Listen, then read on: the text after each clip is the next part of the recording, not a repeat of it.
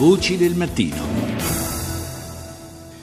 Le 6.39 minuti, buongiorno di nuovo da Paolo Salerno per questa seconda parte di Voci del Mattino. Il procuratore generale della Corte dei Conti, Claudio Galtieri, ieri nella requisitoria sul rendiconto generale dello Stato, ancora una volta ha evidenziato come occorra affrontare il fenomeno della corruzione, cito le sue parole, in una logica sistematica che tenga in adeguata considerazione la diffusività del fenomeno e l'insufficienza delle misure finora apprestate dall'ordinamento ordinamento, mettendo in discussione anche il sistema dei controlli che, ha spiegato, risulta scarsamente efficace. Rita Pedizzi ne ha parlato con Alberto Vannucci, docente di scienza politica all'Università di Pisa, uno dei massimi esperti europei del fenomeno. Verrebbe da dire che in fondo il procuratore della Corte dei Conti dal suo osservatorio rileva soprattutto quelli che sono alcuni effetti della corruzione, in particolare quelli legati, appunto, data la sua funzione istituzionale, a lievitare costi, dei costi delle opere pubbliche, all'allungarsi dei tempi, quindi ad alcuni tipi di conseguenze negative di tipo monetario, di tipo economico. Qualche anno fa fu stimato che l'opera pubblica con tangente costa circa il 40% in più dell'opera pubblica senza tangente. E a giudicare da quello che accade quando emergono certe vicende di corruzione, certi scandali, appunto, eh, verrebbe da dire che probabilmente l'opera pubblica senza tangente è una rarità. La critica del procuratore generale è mirata. Probabilmente probabilmente investe almeno due pilastri delle politiche anticorruzione. Da un lato il pilastro della repressione dei fenomeni corruttivi. C'è molta corruzione perché c'è un'altissima aspettativa di impunità per coloro che vi prendono parte. Questa impunità, che poi è un'impunità un po' generalizzata per tutti quelli che sono coinvolti nei cosiddetti crimini dei colletti bianchi, per intenderci i crimini della classe dirigente, quelli che investono anche il mondo della politica, dell'amministrazione, della finanza, dell'economia.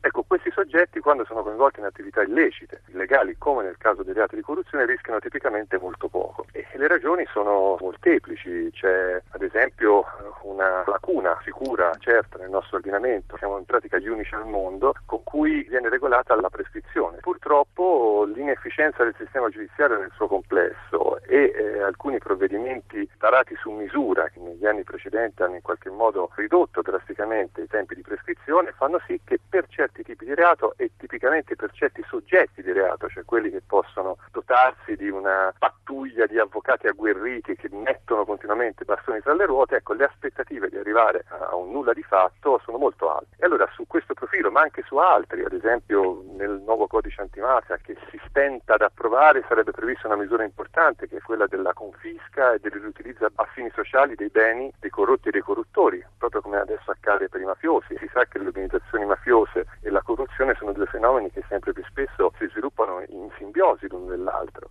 O ancora l'idea di poter introdurre e rafforzare, già ci sono ma molto deboli, delle misure premiali, cioè incoraggiare la collaborazione dei soggetti coinvolti, perché difficilmente chi è all'interno delle reti corruttive è incline a collaborare con i magistrati. La confisca dei beni anche ai corrotti sarebbe quindi una misura efficace? Sarebbe uno strumento di duplice efficacia, perché visto che la pratica della corruzione in qualche modo consente spesso un arricchimento ingente, molto cospicuo da parte di chi vi è coinvolto, è evidente che la prospettiva, se queste misure saranno applicate con rigore, potrebbe rappresentare un forte